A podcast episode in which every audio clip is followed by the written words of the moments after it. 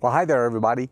I'm Jack Church, and this is my podcast, The Jack Church Show. Of course, some of you may be watching via my YouTube channel, Traveling with Jack and Pam. And as I always say, either way, thanks for joining us. Today, it's going to be a pretty short message, and I'm finding the shorter the message, the longer you listen, if you know what I'm saying there. Anyway, I had an interesting Tuesday. I woke up with what I call morning sickness. No, not the type that uh, the ladies who are with child have, that type of morning sickness. As far as I know, it'd be impossible for me to have that anyway. But I call it morning sickness, M O U R N I N G. Morning sickness can happen to anybody who may have experienced some type of loss. My case, the loss of a wife. Your case could be the loss of a job, loss of a spouse, the loss of a child, the loss of a big bet on a football game that you feel really bad about the next morning. But in my case, what morning sickness feels like is I wake up and I literally feel a little queasy. I don't feel myself. I'm restless, but I know I've got to get up and get going with the day. And I've noticed this in the past year since I lost my sweet Pam. This happens on a more regular basis than I would like. And if you talk to professional grief counselors and people like that, they'll tell you it's perfectly normal to feel that way. So if you're having those feelings, don't be afraid of it. We just got to kind of work through it. I talked to a friend of mine who she lost her husband not long ago as well, and she says she gets morning sickness at night because that's her toughest time. So it may hit you at different times of the day. So how do I address it? Well, first and foremost, I have found that laying in bed does not help it at all. And when I first get up, I actually can feel a little wobbly and just really off. I don't know how to describe it. And I think part of it too is the fact we're waking up, in my case, to an empty home. Uh, nobody to talk with. You know, I can't reach over and, and hug my wife or squeeze her little booty like I used to. No, nothing like that. So I found though that if I get up, get my shower, get ready, and get out of the house, I feel a lot better. That may sound very simplistic, but it's true.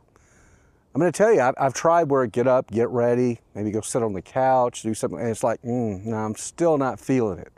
But if I just go outside the house, get away from what feels like negative energy in the home where she passed, unfortunately, I feel better. Now, I don't know if I believe in this whole concept, you know, because I'm actually, as I've told you before, I'm a, I'm a Christian, but I also am open to the possibilities of things out there, and there feels like negative energy in our home. And I think that's why it helps me so much to be outside. Like right now, I'm outside in the woods, taking a walk before I go to work. I feel better out here. So on that day, that Tuesday, when I was having my morning sickness and I got outside and I felt better, I then felt inspired to do something. And you know what it was? Of course you don't. Well, here it is. There are a bunch of medical records of Pam's over the last year when she was going through her disease, which eventually took her life at least her life here on earth. She now has a heavenly life.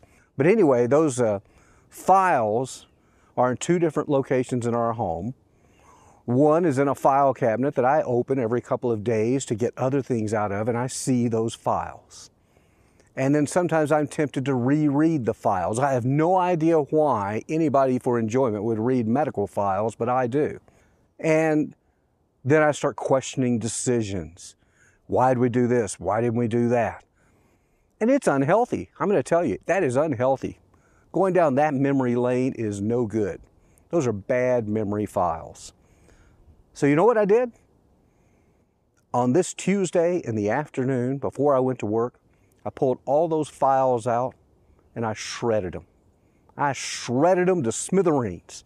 I then went out to our garage where there's another, it's a box, it's a it had medical records in it, and I knew it was there. I took them all out and I ripped them up and I shredded them piece by piece. I then took them to the dumpster and got rid of them.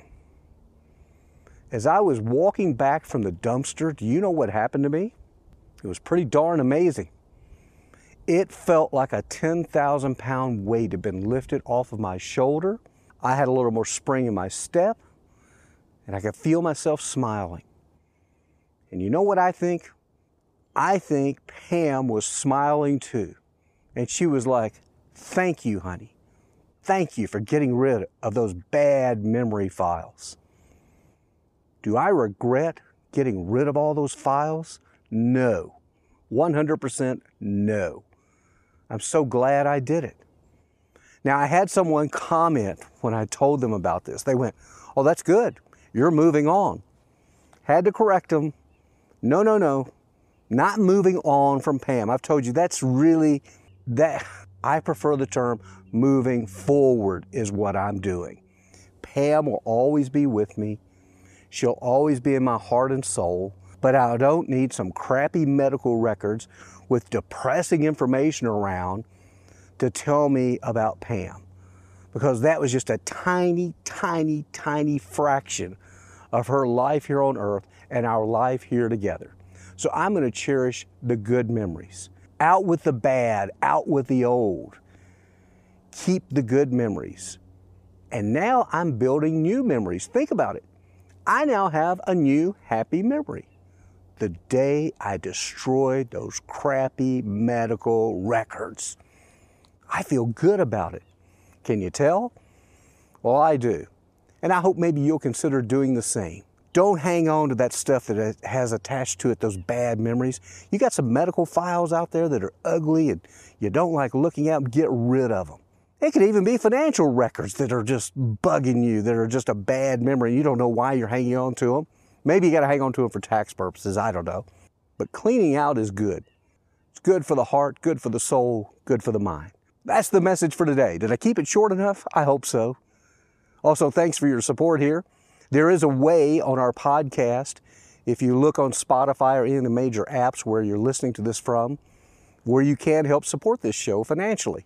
Now, I don't talk about this very much, but I'd really appreciate it if you would consider a monthly donation. It's kind of like supporting PBS, NPR, or Christian radio, something like that.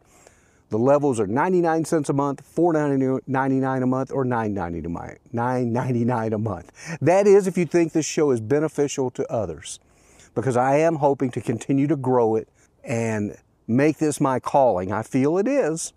We'll see how that works out, okay? Until we talk later, be sure and share this with others that might benefit either on our podcast or our YouTube channel as well. And as I always say, you know what? Let's make it a great day. And guess what? We're going to make it a better tomorrow. Bye now.